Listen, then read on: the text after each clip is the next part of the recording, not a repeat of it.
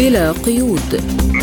برنامج واسع الطيف نطلعكم فيه على آخر المستجدات على الساحة العربية والعالمية. حصريا من إذاعة سبوتنيك. تحية طيبة لكم مستمعينا الكرام وأهلا بكم في حلقة جديدة من بلا قيود. نصحبكم فيها اليوم أنا عماد الطفيلي. وأنا نغم كباس والبداية بالعناوين. الجيش الأمريكي يرسل 650 مسلحا من قسد إلى أوكرانيا. بيسكوف يعلن تأكيد قادة فاغنر استعدادهم مواصلة القتال من أجل وطنهم. أردوغان يقول لن نسمح لمن يرغبون في إفساد العلاقات مع روسيا. ما فرص نجاح اجتماع إيغاد لحل الأزمة السودانية. تجدد الاحتجاجات المناهضة لخطة الإصلاح القضائي في إسرائيل.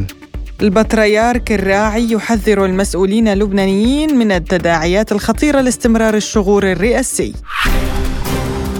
لازلتم تستمعون إلى برنامج بلا قيود.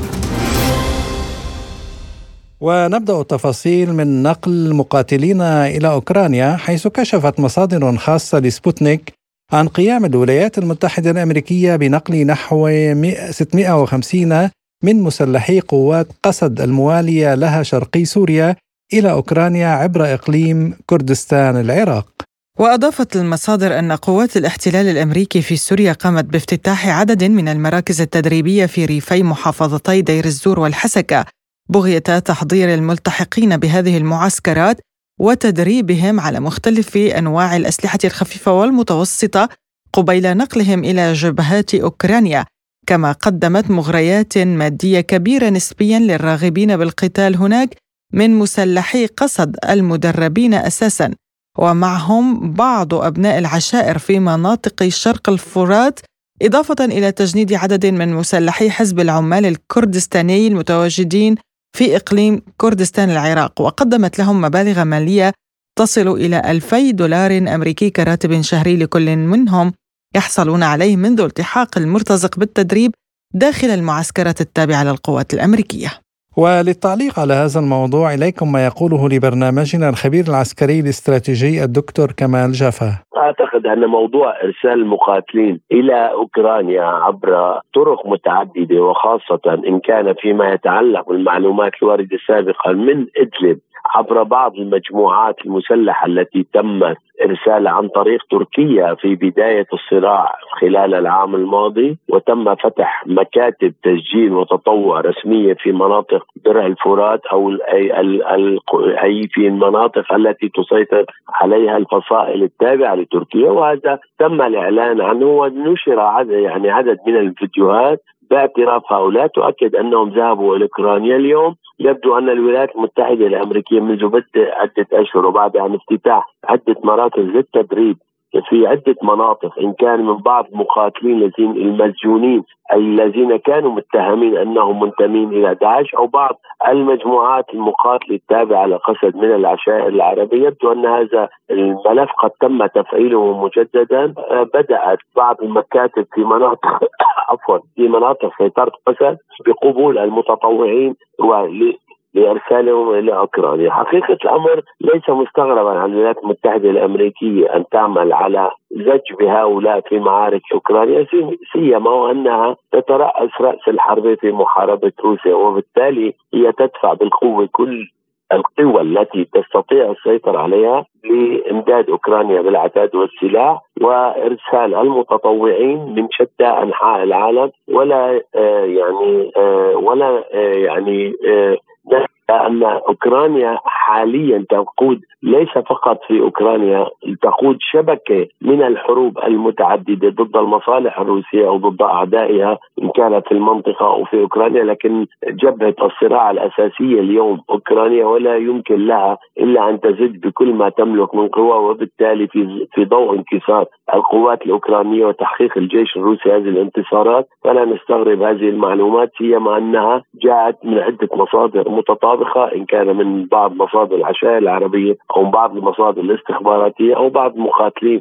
تابعين لقسد وبالتالي البيئة ملائمة بشكل كبير جدا. بسبب توفر العامل البشري وتوفر القوى البشرية الهائلة والحجم البطالي الكبير الذي تشهده مناطق شمال شرق سوريا أو مناطق الفصائل التابعة التركيه أو في ضوء الاتصالات المستجدة والمتطورة مع هيئة تحرير الشام وأبو محمد الجولاني والخط الساخن الذي تم افتتاحه. وبالتالي لا نستبعد أيضا تكثيف إرسال المقاتلين ليس فقط مناطق قصد لكن الفصائل الجهادية التي تم أن أرسلت آه، وخاصة من مجموعة بلدان الدول الناطقة بالتركية التي أرسلت سابقا إلى أوكرانيا. ضمن الوعود التي أطلقتها الولايات المتحدة الأمريكية لمحمد الجولاني بالدفع والضغط على المجموعات الجهادية والإرهابية الغير سورية التي تتواجد في إدلب لارسالها إلى أوكرانيا وبالتالي مساعدته على رفع اسمه من قوائم الإرهاب. وعن سبب تركيز واشنطن على المسلحين الأكراد واستخدامهم كمرتزقة يقول جفا. السر في ذلك أن الورقة الأخيرة التي يملكها الأكراد في ضوء المشروع الذي يسعون إليه في المنطقة وخاصة ما يسمى مشروع دولة شمال شرق سوريا أو كردستان الغربية أعتقد أن الورقة الأخيرة يعني التي يعول عليها الأكراد في في تنفيذ مشاريعهم التقسيمية هي الولايات المتحدة الامريكيه، وبالتالي لا يمكن إلا أن يكون الأكراد قد وضعوا كل أوراقهم في سلة الأمريكي، وبالتالي اليوم ضمن تنفيذ السياسات أو ما يسعون إليه لتنفيذ مشروع تقسيمي في سوريا ووصله في شمال شرق سوريا مع شمال غرب مع شمال العراق أو ما يسمى كردستان الغربية أو الشرقية. وبالتالي الولايات المتحدة الأمريكية اليوم تستغل وتبتز الأكراد في تحقيق مشروعهم الانفصالي وفي تحقيق safe وترسيخ دولتهم المعهودة إلا أن تبتزهم إلى آخر جندي وبالتالي ليس مستغربا أن يسعى هؤلاء لتنفيذ كل السياسات التي تسعى الولايات المتحدة الأمريكية لتنفيذها في إدارة حروبها عبر, الأدوات والتحاشي تحاشي الصدام المباشر في كل الجبهات الساخنة في العالم. وبالتالي لا نستغرب أن يكون الأكراد جنود أوفياء للولايات المتحدة الأمريكية لأن لم يبقى لهم إلا هذا الحليف لترسيخ وجودهم وما يسمى توطين الدولة التي وعدتهم بها في شمال شرق سوريا والتي يتعارض مع كل دول الإقليم وخاصة تركيا وسوريا وإيران والعراق. وبالتالي أنا أعتقد مزيد من المقاتلين والمتطوعين سيتم ارسالهم عبر كردستان العراق أو عبر شمال شرق سوريا لأنهم سينفذون كل ما تطلبه الولايات المتحدة الأمريكية منهم وبدقة. وعن الأسباب التي تدفع ببعض المجموعات الكردية للخدمة كمرتزقة لدى الأمريكيين في أوكرانيا يقول جفا إن المجموعات الكردية وفي ضوء البطالة التي يعاني من تعاني من المنطقة وانسداد الأفق لعمليات التطوير والازدهار وسيما الوضع الاقتصادي المتردي المتردي في كل المنطقة في سوريا والعراق أو شمال غرب سوريا أو أو مناطق سيطرة الفصائل الترك التركية أو هيئة تحرير الشام أعتقد الخصبه ملائمه جدا لتأمين أعداد كبيرة بعشرات وربما ربما يصل العدد في ظل في ظل هذه الإغراءات المالية إلى مئة ألف مقاتل تستطيع الولايات المتحدة الأمريكية أن تستغلهم وتذهب إلى بهم إلى أوكرانيا إلى جبهات القتال لمقارعه الجيش الروسي سيما أن الأهداف الاستراتيجية فيما يتعلق بمن انتفض على الدولة السورية أو حمل السلاح ضد الدولة السورية قد أسقطت بالكامل ولم يعد هناك لا ارتكاسات دينية ولا مشروع حرية ولا مشروع انفتاح اقتصادي ولا مشروع تعددية سياسية. في كل الدول التي قامت بها صراعات ضمن العنوان العريض وما يسمى الربيع العربي. كانت هذه مداخلة الخبير العسكري الاستراتيجي الدكتور كمال جفا. أه، بصراحة نغم يعني الولايات المتحدة الأمريكية لها خبرة طويلة في تنظيم وإعداد المرتزقة واستخدامهم في كل دول العالم. والآن يعني تريد أه، القوات الأمريكية استخدام الجماعات الإرهابية قوات قسد الأكراد مستغلة خصوصا يعني مثلا فيما يخص الأكراد كما شرح لنا الدكتور كمال جفا. استغلال الوضع الاقتصادي المعيشي الصعب إرسال هؤلاء المسلحين إلى أوكرانيا ليدافعوا عن النظام الأوكراني النظام النازي الأوكراني آه، خدمة للولايات المتحدة الأمريكية ولأجندتها. بالفعل عماد يعني حتى أنهم آه، هم استخدموهم في دولنا العربية حتى أن الشعب العربي بشكل عام في المناطق التي استخدموها ذاق الويلات منهم. وقتل أبناءنا وسرق ونهب ثرواتنا وأحرق قمحنا. يعني بسوريا كانوا يبعثوهم يعني عبر الحدود التركية. آلاف الجهاديين ويسمونهم جهاديين بين قوسين. يعني ولا تخفي الولايات المتحدة هذا الموضوع لأن القوات الأمريكية نفسها في سوريا صرحت بأنها تشكل تشكيلات مسلحة جديدة وتسميها تحت مسميات أخرى. آه، ولا تنسبها إلى الإرهاب وإلى آخره. يعني تغطي أفعالها بهذه الطريقة. من ذلك آه، يعلنون في الإعلام ولدى أمريكا يعني آلة إعلامية ضخمة يتحدثون عن التحالف الدولي لمكافحة الإرهاب.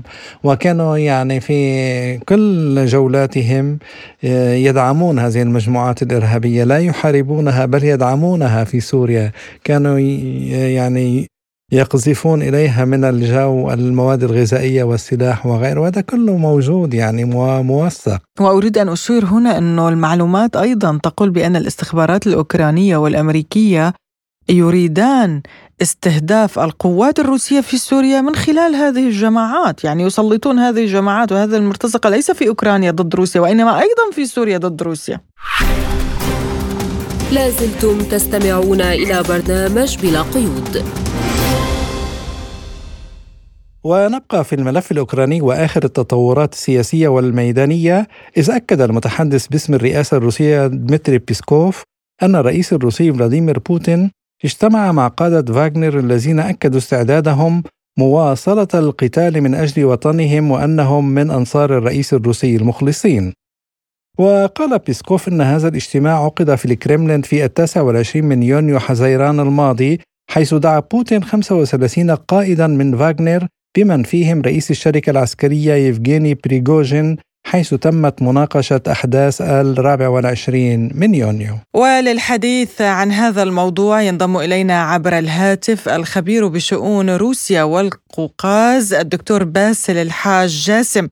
أهلا بك دكتور في برنامج بلا قيود. أهلا بكم. أهلا وسهلا. نبدأ من إعلام بيسكوف لاجتماع بين بوتين وقادة فاغنر. يعني هل يمكن أن نفهم من ذلك أنهم بعد آه، هذا الاجتماع وإعلانهم الولاء لروسيا والرئيس الروسي أن المسألة حلت بالكامل ويمكن أن يعودوا إلى الميدان آه، الأوكراني؟ في الواقع يعني الكثير من الغموض آه، خيم على الأحداث التي شهدتها روسيا أواخر الشهر الماضي عندما أعلن قائد مجموعة فاغنر تمرده العسكري الذي لاحقا تراجع آه، عنه آه، بعد وساطة بيلاروسية وأيضا بعد العفو الذي قدمه الرئيس الروسي فلاديمير بوتين. وشرح بأنه لم يكن يقصد التمرد بقدر ما هو مسيرة سلام ضد أشخاص بعينهم. وطبعا هذا كان على خلفية الكثير من التراكمات التي شهدها الإعلام لأنها كانت بشكل واضح بهجوم من آه، بريغوجين على آه، قيادات وزارة الدفاع آه، الروسية، في روسيا بالتأكيد الموضوع يبدو أنه انتهى ومع اعلان الكرملين اليوم عن هذه اللقاءات واعلان قاده في فاغنر استمرار قتالهم من أجل الوطن والعفو الروسي الذي شملهم مع ضمانات أخرى. يبدو أن الملف بالتأكيد صفحته قد تم طيها في روسيا لكن تأثيرات وتداعيات ذلك على صورة روسيا يبدو أنها ستستمر طويلا لأننا نشهد آه، الإعلام الغربي لا يكاد يمر يوم منذ تلك الأحداث آه، إلا وينشر سواء عن نشاطات باغنر خارج روسيا آه، الأماكن التي كانت مخصصة لهم في بيلاروسيا. بالتالي هذا الارتداد توقع أنه سيستمر طويلا. طيب دكتور باسل عقد وزير الخارجية الروسي سيرجي لافروف اجتماعا وزاريا للحوار بين روسيا ودول مجلس التعاون لدول الخليج العربية يعني اليوم في العاصمة الروسية موسكو ماذا يمكن أن تقدم دول الخليج في إطار الأزمة الأوكرانية برأيك؟ دول الخليج خصوصا الإمارات والسعودية سبق وقدمت دور هام في موضوع تبادل الاسرى كان لها وساطه ووساطه ناجحة أشادت بها موسكو وأيضا كييف. بالإضافة طبعا لأن معظم دول الخليج لو نلاحظ تأخذ موقف متوازن حيادي في هذه الأزمة أو هذا الصراع الواسع الذي يتمثل اليوم شيء مشابه لأيام الحرب الباردة بين موسكو والغرب، دول الخليج بالعموم آه، موقفها أو معظم هذه الدول موقفها حيادي واستمرت بعلاقاتها آه، مع موسكو وأيضا لم تقطع علاقاتها مع كييف، بالإضافة طبعا للتعاون في اتفاق آه، أوبك بلس بخصوص أسعار النفط وخفض الكميات، أيضا هناك تعاون ناجح بين عواصم خليجية وموسكو.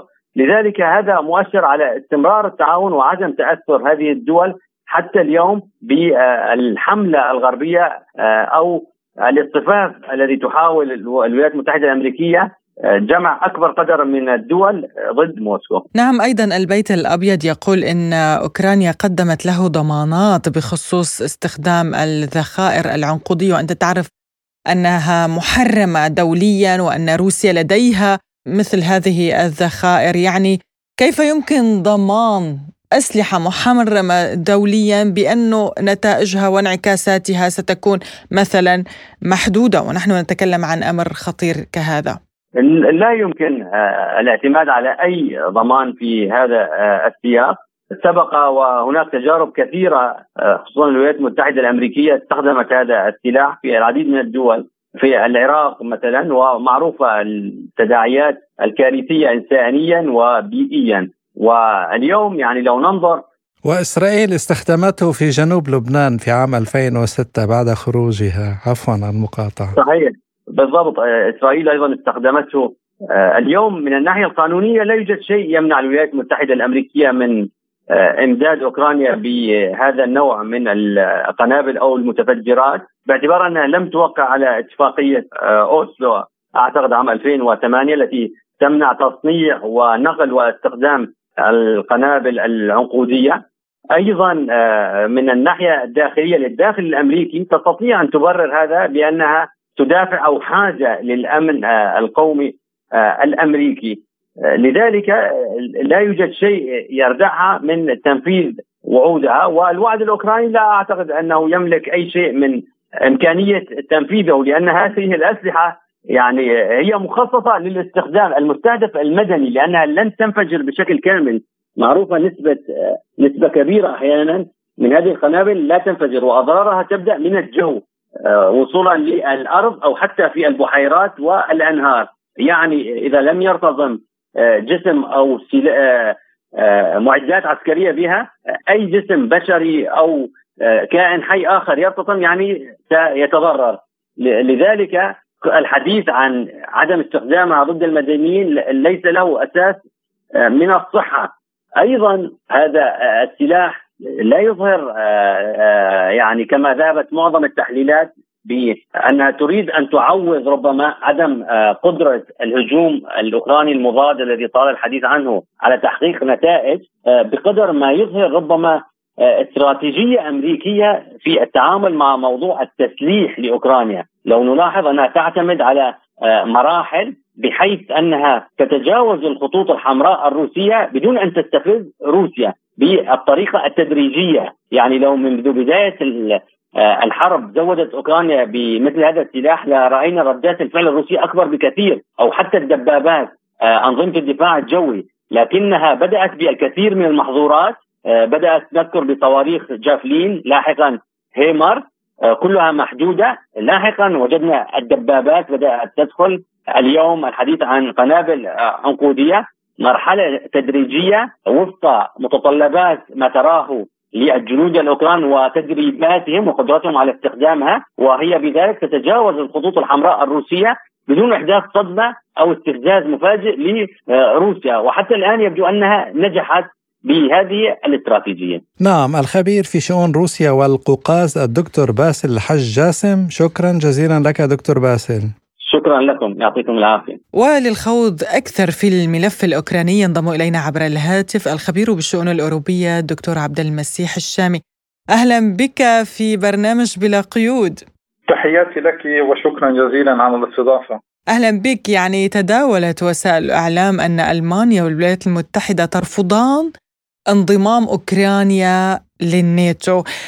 ما السبب برأيك؟ هل هي خشية مواجهة مباشرة مع روسيا؟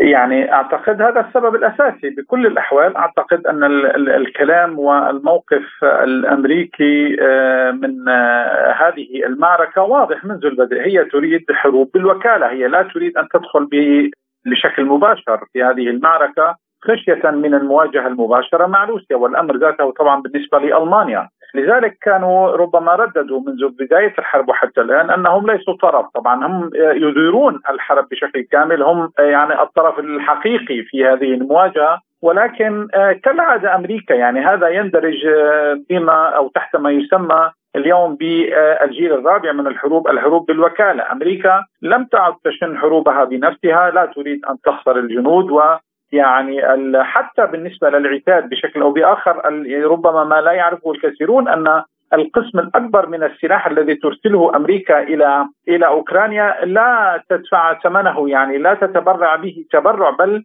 هي فواتير ترسل إلى الاتحاد الأوروبي والاتحاد الأوروبي هو يعني الموكل بدفع هذه هذه النفقات. فأمريكا لا تريد أن تدخل بشكل مباشر والدخول يعني ودخول أوكرانيا إلى الناتو يعني وفق البند الخامس من قانون هذا هذا الحلف أنه يجب على الدول الأخرى إذا في حال آه، يعني كان هنالك حرب على أي عضو من أعضاء الحلف أن يدخل ويشارك في هذه المعركة بشكل مباشر. وهذا أمر خطير طبعا بالنسبة لهم وخصوصا أن روسيا أثبتت اليوم بعد سنة ونصف بأنها قادرة على هذه المواجهة وبأنها لم تستعمل ربما إلا الجزء القليل من ترسانتها ومن قوتها العسكرية. وبالتالي الولايات المتحدة وأوروبا تخشى هذه المواجهة بشكل مباشر وهذا ربما السبب الأساسي لرفض ادخال أوكرانيا إلى حلف الناتو. نعم لكن روسيا أكدت أن المفاوضات بشأن أوكرانيا أصبحت مستحيلة في الوقت الراهن.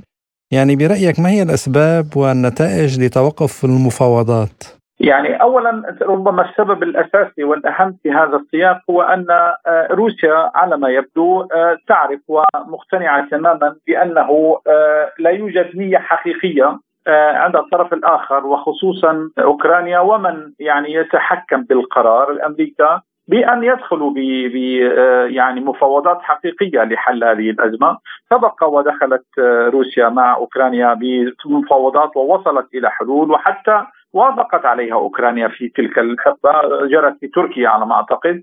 والولايات المتحدة عطلت هذه الاتفاقية، عطلت هذا التفاوض، ولذلك النية بالأساس غير موجودة، وهذا أمر تعرفه آه، روسيا وتعيش بشكل مباشر. الشيء الآخر طبعا بعد هذا الكم بعد هذا الثمن الكبير الذي دفع آه، لا يمكن آه، القبول يعني الشروط التي يعني يتمسك ما زالت تتمسك بها أوكرانيا وتتمسك بها الأطراف العودة إلى يعني شروط أو ظروف ما قبل الحرب هذا الأمر لم يعد ممكن بشكل أو بآخر. آه، كل هذه الأمور أعتقد أنها يعني آه، تحول دون آه، موافقة روسيا على الدخول بمفاوضات بشروط مسبقة اولا وبأفق غير واضح بكل الأحوال وبنية أيضا مبيتة لعدم إنضاج أي حل سياسي، المشروع الأمريكي والنية الأمريكية واضحة هي تريد حرب يعني غير محدودة الأمد، حرب استنزاف للكل آه، وليس لها مانع بأن تتذمر أوكرانيا عن بكرة أبيها أو روسيا عن بكرة أبيها وحتى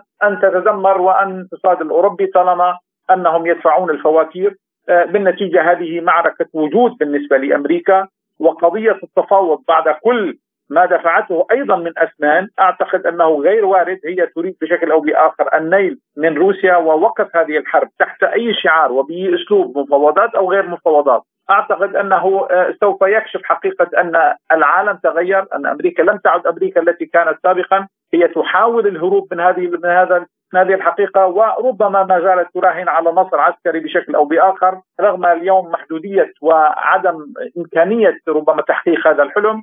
ولكن بكل الأحوال التسليم بالحل السياسي أيا كانت طريقته مفاوضات أو أيا كان ليس لا يصب في خانة مصلحة أمريكا ولذلك أمريكا سوف ترفض بكل الأحوال أي مبادرات وأي فرص للحلول. يعني المفاوضات مؤجلة آه، وخبير وجندي سابق في آه، البحرية الأمريكية قال إنه الهجوم المضاد يتجه نحو كارثة. لماذا برأيك يراهن الغرب على آه، هذا الحصان الخاسر إن صح التعبير يعني ألمانيا مثلا ربطتها بروسيا علاقات جيدة في حقبة ميركل عندما كانت مستشارة.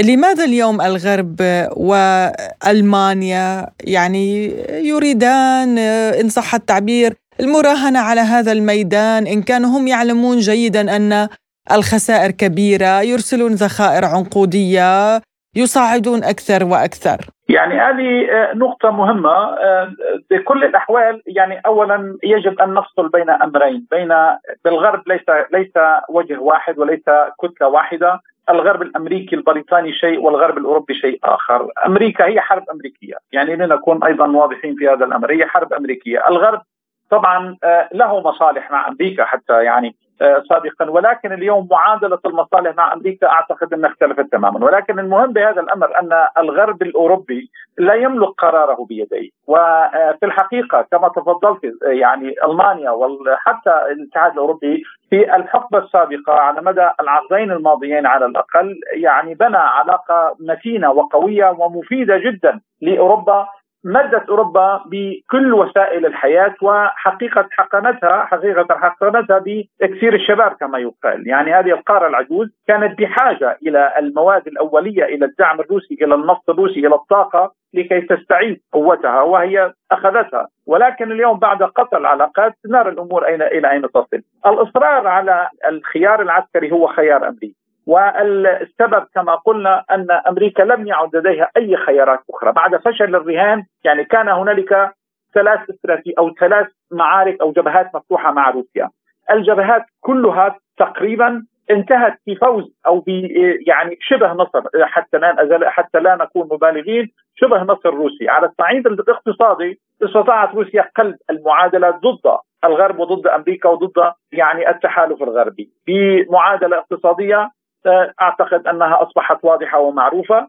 الشيء الآخر على الصعيد السياسي يعني راهنوا على عزل روسيا وعلى عزل حتى و تشويه صورة روسيا وتشويه يعني صورة الرئيس الروسي نفسه. ولكن المعادلة انقلبت. اليوم آه، ظهر الغرب وقادة الغرب بأضعف حالاتهم. يعني اليوم ظهر كل قادة أوروبا على أنهم تابعين يعني موظفين في البيت الأبيض يأتمرون بأوامر البيت الأبيض ولا يملكون زمام السلطة ولا النفوذ في بلدانهم. حتى على صعيد الإدارة الأمريكية هي إدارة مهزوزة يقودها شخص مختل أو ربما يعني خرف. يعني المعادلة كلها انقلبت حتى على هذا الصعيد لم يستطيعوا الدول الكبرى التي كانت تتحالف مع أمريكا اليوم كلها بشكل أو بآخر اتجهت إلى روسيا، الهند، الخليج العربي، مصر، الجزائر، تركيا حتى طبعا وهي دولة في الناتو. كل هذا اذا حتى هذه الجبهة على على الصعيد السياسي فشلت أمريكا وكانت واستطاعت أيضا روسيا تحقيق نصر بهذا الأمر، اليوم المعادلة العسكرية وخصوصا بعد فشل الهجوم المضاد وتدمير يعني زهرة ونخبة وأهم الأسلحة الغربية وأحدثها على الإطلاق، آه هذه المعادلة أيضا سقطت. وبالتالي المشكل أن أمريكا اليوم إذا سلمت بهذه المعادلة فاذا هي سوف يعني آه تجلس على طاولة مهزومة وهي مهزومة. وهذا ما لا تريد أن تسلم به، في الحقيقة تم يعني في حال يرسى له في وضع سيء جدا كما يعني تقول أيضا الصحافة الغربية والصحافة الأمريكية وكثير من المسؤولين الامريكان، وبالتالي المعادلة بالنسبة للغرب فعلا أصبحت صعبة وللولايات المتحدة ربما أكثر من غيرها العالم تغير وهنالك معادلات أصبحت موجودة. أمريكا لا تريد التسليم بها حتى الآن، لذلك تطيل عمر الأزمة يعني لربما تستطيع اختراع ربما حلول ولكن أعتقد أن الحلول غير موجودة وغير متوفرة. طيب أستاذ عبد المسيح غدا سيكون هناك قمة للناتو في فيلنوس ليتوانيا. يعني ما هو المتوقع؟ هل سيتوقع أن يكون هناك تصعيد كبير من قبل الحلف أم ستكون هناك دعوة مثلا لتجميد الصراع يعني حتى الحفاظ على ما تبقى من أوكرانيا كنظام شرعي وغيره ما هو المتوقع برأيك تصعيد أم سيكون هناك تهدئة؟ أنا أعتقد أن الأمرين معا سوف نش يعني سوف نسمع خطاب آه، يعني تصعيدي آه، للغاية ولكن آه، بنفس الوقت سوف يكون ربما فتح أو يعني وضع احتمال لخط ربما عودة ولعدم التورط ربما بأهداف وبتصريحات أو بمواقف يمكن فيما بعد أن تدفع يعني يدفع ثمن سياسي كبير لها، سوف يكون هنالك تصعيد تركيز ربما على قضايا إنسانية، على قضية الحريات والديمقراطيات، الخطاب الغربي التقليدي في هكذا امور، تحميل روسيا مسؤوليات كبيرة وإلى ما هنالك، ولكن بكل الأحوال بالنتيجة لن يغير شيء في المعادلات، يعني لن يكون يعني بعد هذا الاجتماع وهذه القمة لن يكون هنالك تغييرات يعني تذكر على أرض الميدان، يعني المعادلة أصبحت واضحة آه، والموازين القوى أيضا أصبحت واضحة. آه، الدعم لن يتوقف أعتقد. أمريكا مصرة على الخيار العسكري ولكن أنا أعتقد أن سقف ال ال يعني الخيارات العسكرية محدود ولن تتخطاه أمريكا ولن يتخطاه الغرب ولن يدخلوا في مواجهة مباشرة وخصوصا بعد فشل الهجوم المضاد. وبالتالي هو آه، اجترار وتكرار لمواقف سابقة ربما بخطاب سياسي آه، عالي لا أكثر ولا أقل. الخبير بالشأن الأوروبي الدكتور عبد المسيح الشامي كنت معنا من برلين. شكرا جزيلا لك. كل التحية كل التحية والشكر لكم جزيلا. لازلتم تستمعون إلى برنامج بلا قيود. وإلى العلاقات الروسية التركية حيث شدد الكرملين على أن إعادة قادة كتيبة أزوف إلى أوكرانيا انتهاك لشروط مع أنقرة وكييف ويشير إلى ضغوط غربية على تركيا. بدوره قال الرئيس التركي رجب طيب أردوغان إن أوكرانيا تستحق أن تكون عضوا في حلف شمال الأطلسي وذلك بعد المحادثات الثنائية مع نظيره الأوكراني فلاديمير زيلينسكي. ولمناقشة هذا الموضوع ينضم إلينا عبر الهاتف من إسطنبول الخبير بالشأن التركي مهند حافظ أوغلو أهلا بك أستاذ مهند في برنامج بلا قيود ونبدأ من ما صرح به الكريملين حيث اعتبر إعادة آه، قادة كتيبة آزوف إلى أوكرانيا انتهاك لشروط آه، كانت بين موسكو وأنقرة وكييف لماذا اتخذت برأيك أنقرة هذه الخطوة ونقضت الاتفاق مع روسيا؟ صحتهم واوقاتهم، طبعا آه، هناك أكثر من عامل جعل أنقرة تتخذ هذه الخطوة، اولا هناك ضغطا غربيا عامة وضغطا امريكيا خاصا على تركيا في محاولة منها لعدم آه، ذهاب تركيا نحو الشرق أكثر فأكثر، تدرك واشنطن اليوم تماما بأن أنقرة وموسكو ذات علاقات جيدة وربما تتسع، لذلك بدات بالفعل بالضغوطات الغير معلنة والغير مرئية والغير مصرح بها أصلا على الجانب التركي. هذا من جهة، السبب. والعامل الثاني كلنا يعلم أن هناك ملفات مرتبطة وعلى رأسها الملف السوري. ويبدو أن هناك نوع من عدم التفاهم ما بين أنقرة وموسكو فيما يتعلق بالملف السوري تحديدا أو أن هناك تباطؤ في هذا المسار الذي ترعاه روسيا في هذه الفترة. بالرغم من التصريحات الروسيه على أن المسار يرعى وأنه سوف يبقى آه، موجودا وسوف تحاول موسكو أن يكون هناك لقاء ثلاثي ما بين كل من رؤساء بوتين وأردوغان ورئيس النظام السوري الأسد. ولكن الخلافات الحقيقية في الملف السوري ميدانية. موسكو حتى هذه اللحظة تعتبر أن الجماعات الموجودة في إدلب على سبيل المثال هيئة تحرير الشام مدعومة من تركيا. وهذا تركيا أيضا لا تقبله، تركيا تدرك تماما أنه منذ حوالي سنتين ومن من من قبل سنتين وحتى الآن هناك خلاف حول هذا التوصيف أن تركيا تدعم هذه الجماعات المسلحة وهذا الكلام غير مقبول ولكن هناك في المحصلة قاعدة شعبية. تركيا اليوم يهمها في مصلحتها ومقامها الأول أمنها القومي ولا تكون هناك أي عمليات إرهابية لا من شرق الفرات ولا من غرب الفرات. ما دام المجتمع الدولي لا يريد أن يتعاون مع كل من اللاعبين الأساسيين في الملف السوري واعني هنا سوريا روسيا إيران في إيجاد حل شامل للملف السوري. اليوم تركيا اختلفت أولوياتها الاولويه الاولويه اليوم لتركيا هي شريط آمن ابعاد آه، أي تهديد لأمنها أي عمليات إرهابية يقام بها.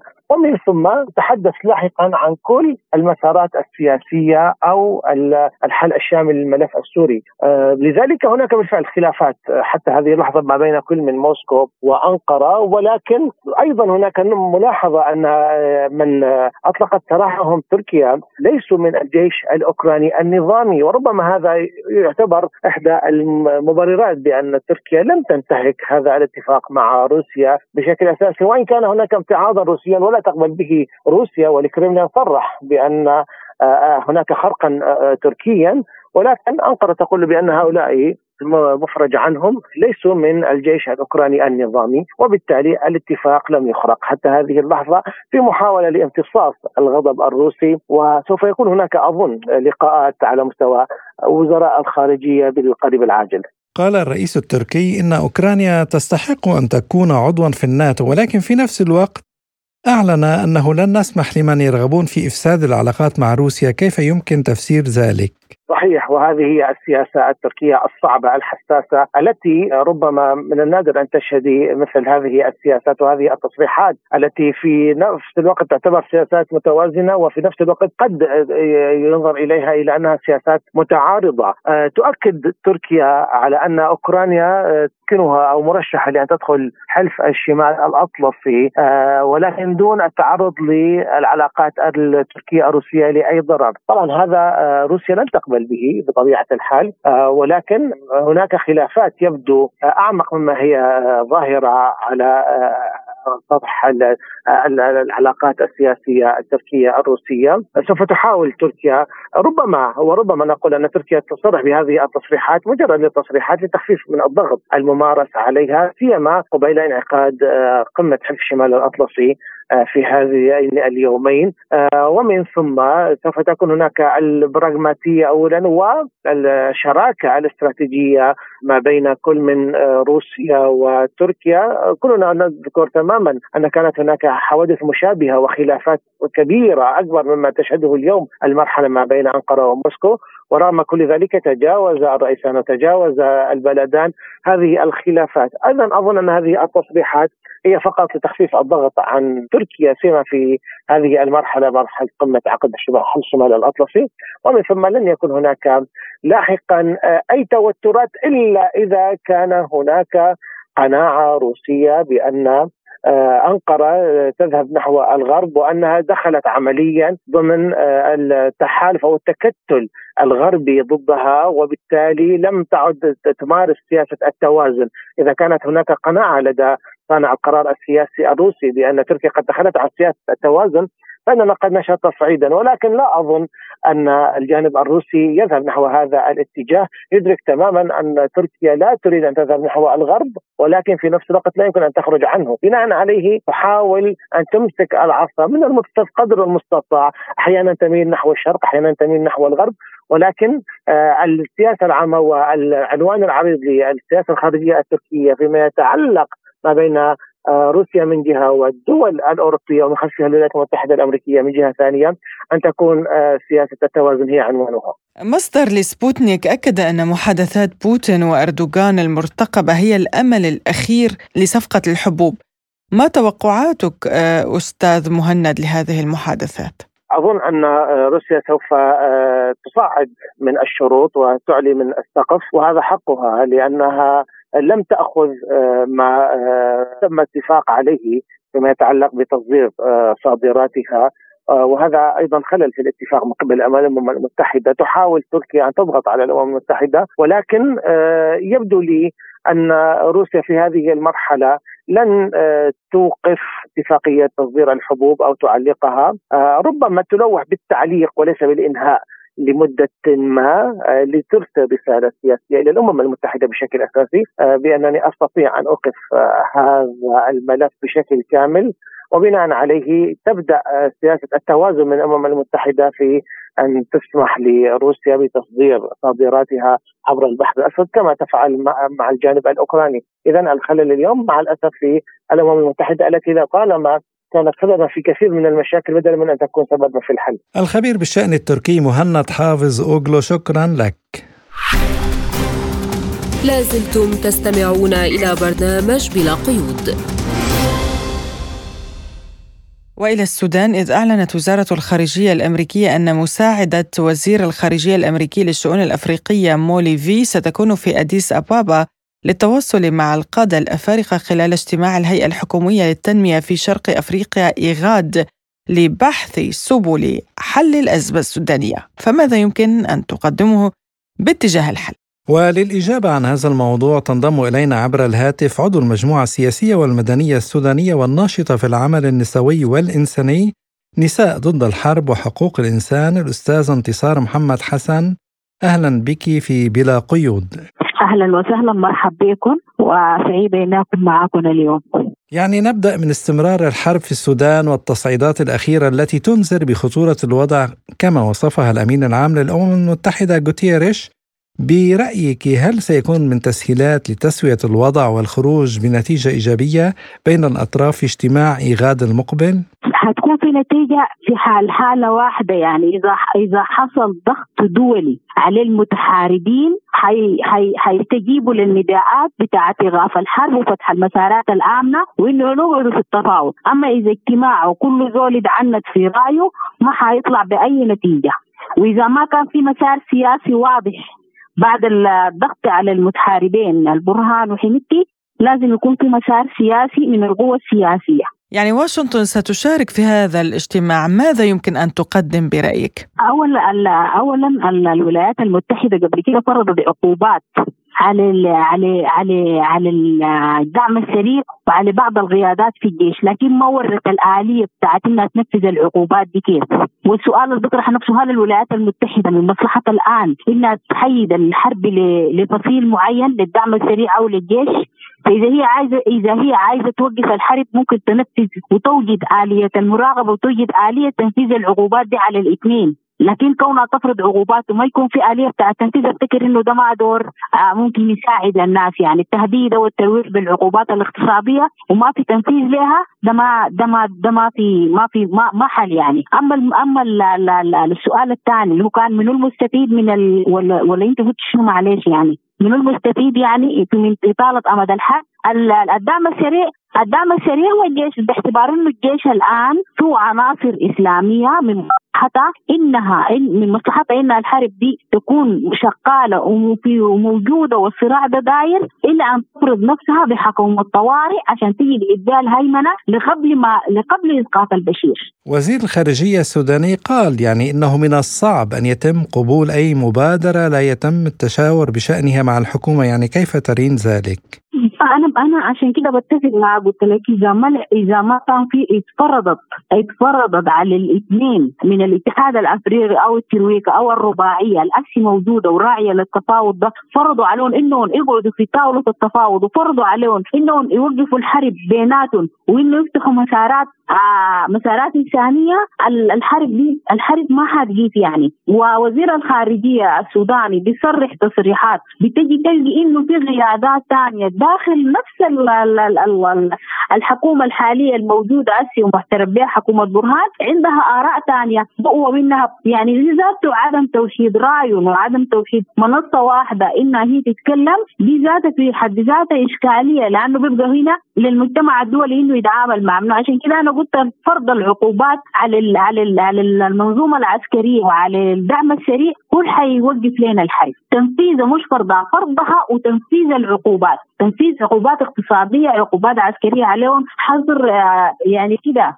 لازم لازم يكون في وضع زي ده. لأنه بالوضع الحالي اللي إحنا ماشيين به حنكون خاشين في في ديبيت طويل جدا بتاع بتاع تفاوض وتفاوض حيكون بين طرفين ما عندهم ثالث ودي ذاتها مشكلة. لأن إحنا عندنا قوة سياسية اللي هي بتمثل بتتمثل في قوة الحرية والتغيير الاتفاق الإطاري. هي لازم تكون موجودة لأن المسار المسار السياسي هو اللي الأرضية وممكن تكون عبرهم في حكومة الفترة الفترة الجاية لحد ما تترتب الأوضاع الإنسانية والأمنية في في ارض الواقع. هل اليوم السودان بات على حافة حرب أهلية واسعة برأيك؟ أنا هنا لو ما لو ما يعني أنا ما ما في دول التدخل الدولي ما حيحل لي من الاشكاليات لأنه أي دولة حتجي وعندها مصالحها الذاتية الخاصه في الأولوية أنا أنا لو ما ضمنت في الأرض أنا عندي قوة اللي هي هي المواطنين إنهم هم اللي بيرفضوا لي الحرب وإنهم هم اللي بيمنعوا لي القبلية ويمنعوا لي التجمهر القبلي. وانهم هنا ممكن يشكلوا لي المنصة الحقيقية لأي عمل سياسي عسكري إنه نمشي نمشي به لقدام بيبقى عمل عمل فوقي. يعني التدخل الاممي حيجي يعمل شنو؟ ما حيسيطر لي حيحتز لي مناطق بعينها فيها نفوذ وفيها سيطرة. لكن المواطن مسكين حيكون متضرر من الحرب حتكون في صراعات حيكون في نهب زي ما بيحصل حيكون في اغتصابات كثيرة حتكون في غياب تام للحكومة حتكون يعني على الواقع حيكون الوضع اسوء جد كثير جدا جدا. عضو المجموعة السياسية والمدنية السودانية الاستاذه انتصار محمد حسن شكرا جزيلا لك على هذه المداخلة. لازلتم تستمعون إلى برنامج بلا قيود. وإلى الملف الإسرائيلي حيث تجددت الاحتجاجات في إسرائيل بعدما كانت قد خفت حدتها في وقت سابق. وتوجه المحتجون إلى المطار الرئيسي في إسرائيل كما هددت إحدى أكبر سلاسل المراكز التجارية هناك بإغلاق أبوابها ليوم واحد إذا صوت الكنيست لصالح مشروع القانون. فيما ألمح رئيس الوزراء الإسرائيلي بنيامين نتنياهو إلى أن صبره ينفذ بسبب الاضطرابات التي نجمت عن احتجاجات جديدة ضد خطط التعديلات القضائية. ويعتبر رئيس الوزراء الإسرائيلي الذي يواجه اتهامات بالفساد وينفيها أن التعديلات القضائية تهدف إلى استعادة التوازن بين فروع السلطة وكبح تجاوزات المحكمة العليا لصلاحياتها. وعمت الاحتجاجات معظم المدن الإسرائيلية في الفترة الأخيرة رفضا لخطط إصلاح القضاء التي تصر حكومة نتنياهو على المضي قدما في تنفيذها وسط تنديد المعارضة. وللتعليق على هذا الموضوع إليكم ما يقوله بهذا الصدد لبرنامجنا خبير في الشأن الإسرائيلي الدكتور حسن مرهج. يعني الوضع الداخلي الإسرائيلي وخاصة الصعيد السياسي يعني متأزم بشكل كبير جدا ما بين المعسكر اليميني والمعسكر اليساري. المعسكر اليميني على إصرار بتمرير بعض التغيرات القضائية وخاصة التي أهمها التي يعني تحجم دور المحكمة المحكمة العليا آه، في قوانين قد يشرعها المجلس التشريعي وربما تكون منها ما تسيء إلى آه، حقوق المواطن. وبالتالي لا تستطيع المحكمة أن تتدخل في مثل هذه القوانين. ويعني تصبح جارية وكل من هؤلاء أعضاء الكنيست يعني كما تحدث أحد المحللين الإسرائيليين إنه باستطاعة هذه الحكومة بكرة أن تأتي في حصان ليكون آه، وزيرا للحكومة. هناك معسكر كبير في الجانب الآخر ويعارض مثل هذه التغيرات المسيئة والتي تقلب الحكم في إسرائيل لحكم ديكتاتوري وليس ديمقراطي كما هو اليوم، يعني إذا شاء أحد أعضاء الكنيست غدا أن لا نتحدث نحن الصحفيين العرب أو المحللين العرب إلى أي وسيلة إعلام أخرى باستطاعتهم أن يحكمون ويكممون الأفواه كما هي، يعني تعطي مجالات واسعة وتشريع ما هو محرم يعني حتى انسانيا. مثل ما أعضاء كنيسة ارتكبت جرائم وكانت في السجن إعادتها إلى سدة الحكم دون أن يكون هناك من يرضع كل هذه الأمور، لذلك هناك هذه المظاهرات عندما قررت الحكومة الحالية أن تمرر آه، حجب آه، تحجيم آه، دور محكمة العدل العليا واليوم التصويت بقراءة أولى ويبقى لها يعني قراءتين الثانية والثالثة. فهذه الخطوة الأولى إلى اصطدام هؤلاء المعسكرين ولذلك نحن نشاهد هذا التصعيد في الآونة الأخيرة منها الاحتجاجات. إقفال شوارع الآن المصالح التجارية دخلت على الخط. من يعني والمطارات والمعابر الأخرى وممكن الموانئ كمان لأنه أيضا في شرع هناك للحكومة بتعيين من يشاءون من أصحاب الوظائف والمستشارين القضائيين الخاصة بكل وزير ومكتب وبالتالي يستطيع أن يشرع له كل ما هو آه، آه، يريد ومخالف. تعيين أشخاص لهم في أماكن آه، عمل اللي تابعه للدولة حتى إن لم كان هو غير مؤهل لهذه الوظيفة أو لا يمتلك كل التأهيل، وهذا برايي الأكبر الذي يعني شارع المعسكر اليساري بأنه هذا هو ذهاب إلى دمار وتدمير هذه الدولة ولذلك نشاهد هذا التصعيد والتصعيد القادم. إذا ما تراجعت هذه الحكومة سوف يكون هناك تصعيد أكبر لدرجة هناك مخاوف لتصادم بين المعسكرين وبالتالي يعني يكون نكون على حافة حرب أهلية. وعن سر إصرار حكومة نتنياهو على تنفيذ خطة الإصلاح القضائية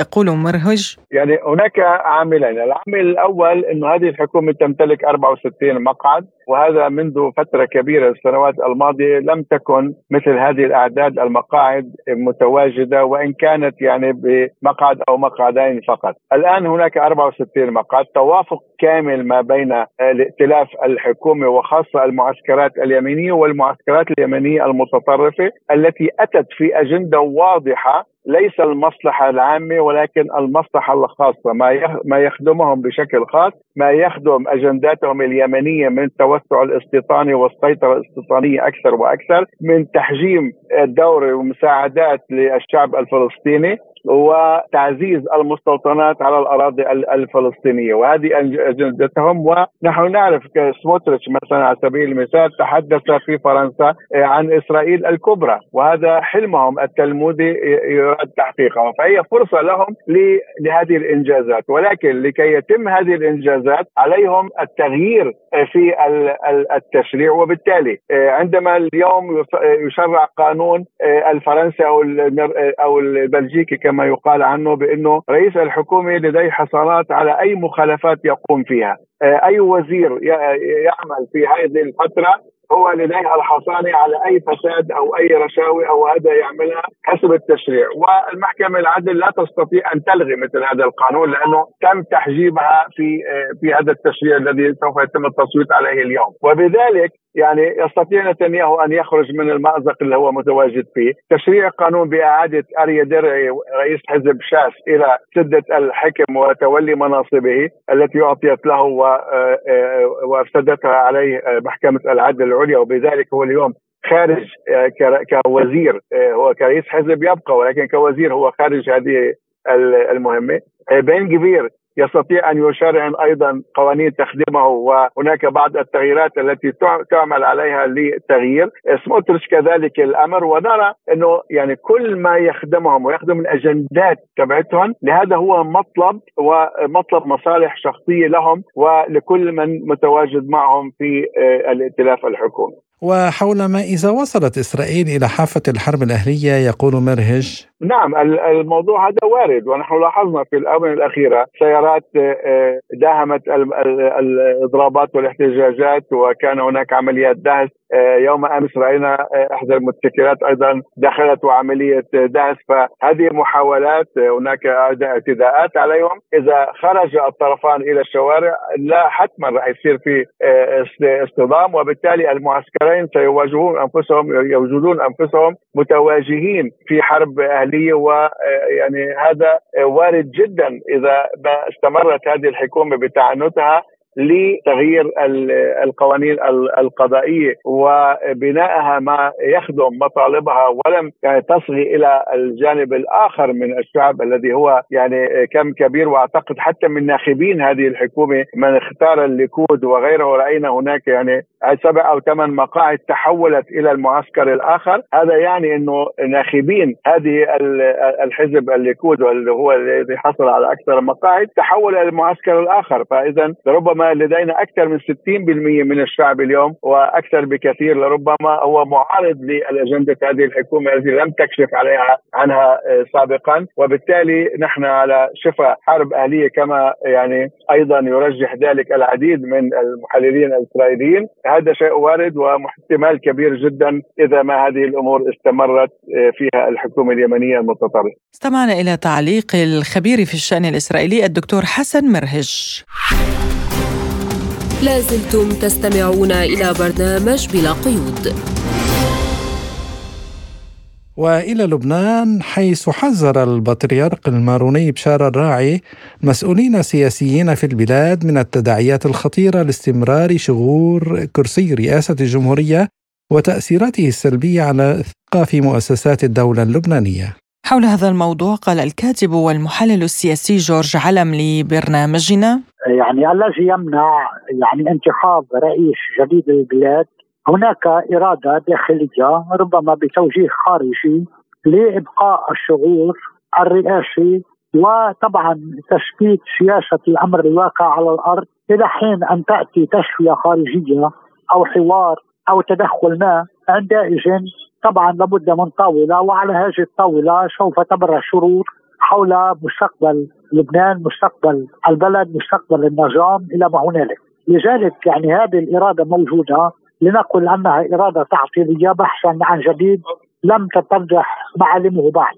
وعن سبب فشل المبادرات الفرنسية والعربية لحل الأزمة يقول علم؟ في أفشل هذه المبادرات هم أصحاب المبادرات. يعني هناك لقاء خماسي عقد في باريس في فبراير الشباط الماضي حول لبنان ضم الولايات المتحدة إلى جانب فرنسا مصر السعودية وقطر نعم. وبالتالي هذا الخماسي هذا الخماسي هذا الخماسي له طبعا من التناقضات فيما بينه الكثير من الملفات وبالتالي ليس هناك من توافق حول كيفية تصور مخرج معين للبنان. أضف إلى ذلك أن هناك عنصر أساسي مهم كان غائبا عن هذا اللقاء ولا يزال هو إيران التي لها تأثير مباشر على الساحة اللبنانية. لذلك من أفشل هو طبعا التناقضات بين هذه الدول وبالتالي إذا كان هناك من تسوية هذه التسوية يجب أن تبدأ من هذا الثلاثي أي الخماسي زائد إيران ليشار إلى تسويق لبنان. وعن الجهة صاحبة المصلحة في إطالة هذه الأزمة يقول علم الحقيقة يعني أن لبنان لا يحتمل لكن كما أشرت هناك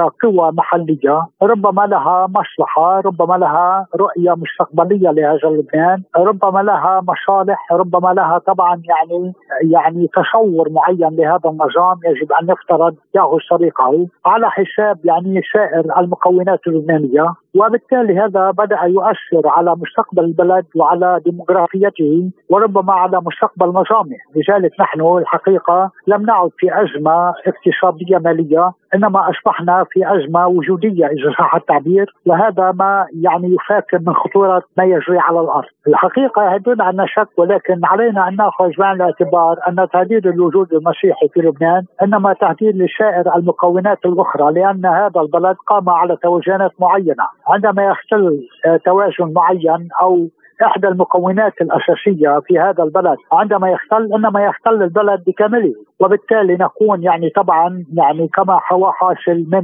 صراع سياسي بين المسيحيين بين كتلتين كتلة مسيحية وكتلة شيعية. يشبه الصراع بين الكتل الأخرى عندما يضعف أو يتم إضعاف المكون المسيحي في البلد. وبالتالي لم يعد له رأي أو مشورة أو كلمة سواء بين المجموعات القائمة. وعن تشرذم الموقف المسيحي خاصة في البرلمان اللبناني وعدم الاتفاق فيما بينهم وتأثيره السلبي على المسيحيين يقول علم ليس فقط يضعف إنما يدمر يعني ما يجري حاليا بين القيادات المسيحية هو إلغاء الطرف للطرف الآخر وبالتالي علة المسيحيين هي بقياداتهم. قبل أن تكون يعني مشاعر المكونات الأخرى، لو كانت هناك قيادات مسيحية تجتمع على رأي على استراتيجية واضحة لكان الوجود المسيحي بألف خير، لكن من يضعف الوجود المسيحي والتناقضات بين رؤساء الكتل المسيحية، كل يريد أن يلغي الآخر، كل يريد أن يكون هو الأول، وبالتالي هذا الأمر طبعا ساهم أو ساعد المكونات الأخرى على استهداف هذا الوجود المسيحي، لذلك باعتقادي أن الوجود المسيحي في لبنان إنما يتعرض لخطرين. يعني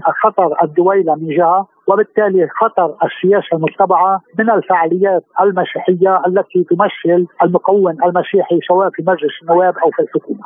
وعن المطلوب لحل هذه الأزمة أضاف علم المطلوب هو طبعا الولاء للدولة وليس للدويلة طالما أن هناك دويلة لا أحد يريد ما هي مطامعها وما هي أهدافها وأبعادها وأن كانت يعني تجري كل هذه الأمور تحت شعار مواجهة إسرائيل فباعتقادي هذا هو الانقسام العمودي في البلد ما بين الولاء للدولة وهناك مكونات أساسية تريد الدولة وبين الولاء للدويلة وهناك مكونات أيضا أساسية ماشية في مشروع الدويلة. وبالتالي على طبعا من يريد أن يساعد أن يحسم هذا الأمر هل أن لبنان سيكون لصالح الدويلة وفق النهج الذي تخطط له أم لصالح الدولة كما يعني كان لبنان منذ الاستقلال حتى اليوم. كان معنا من بيروت الكاتب والمحلل السياسي الأستاذ جورج علام بهذا الموضوع نختم وإياكم مستمعين حلقة هذا اليوم من بلا قيود. قدمناها لكم من استديوهاتنا في موسكو. أنا نغم كباس. وأنا عماد طفيلي وللمزيد تابعوا موقعنا الإلكتروني سبوتنيك دوت إي إي وقناتنا على تليجرام سبوتنيك عربي. وشكرا لإصغائكم وإلى اللقاء. إلى اللقاء.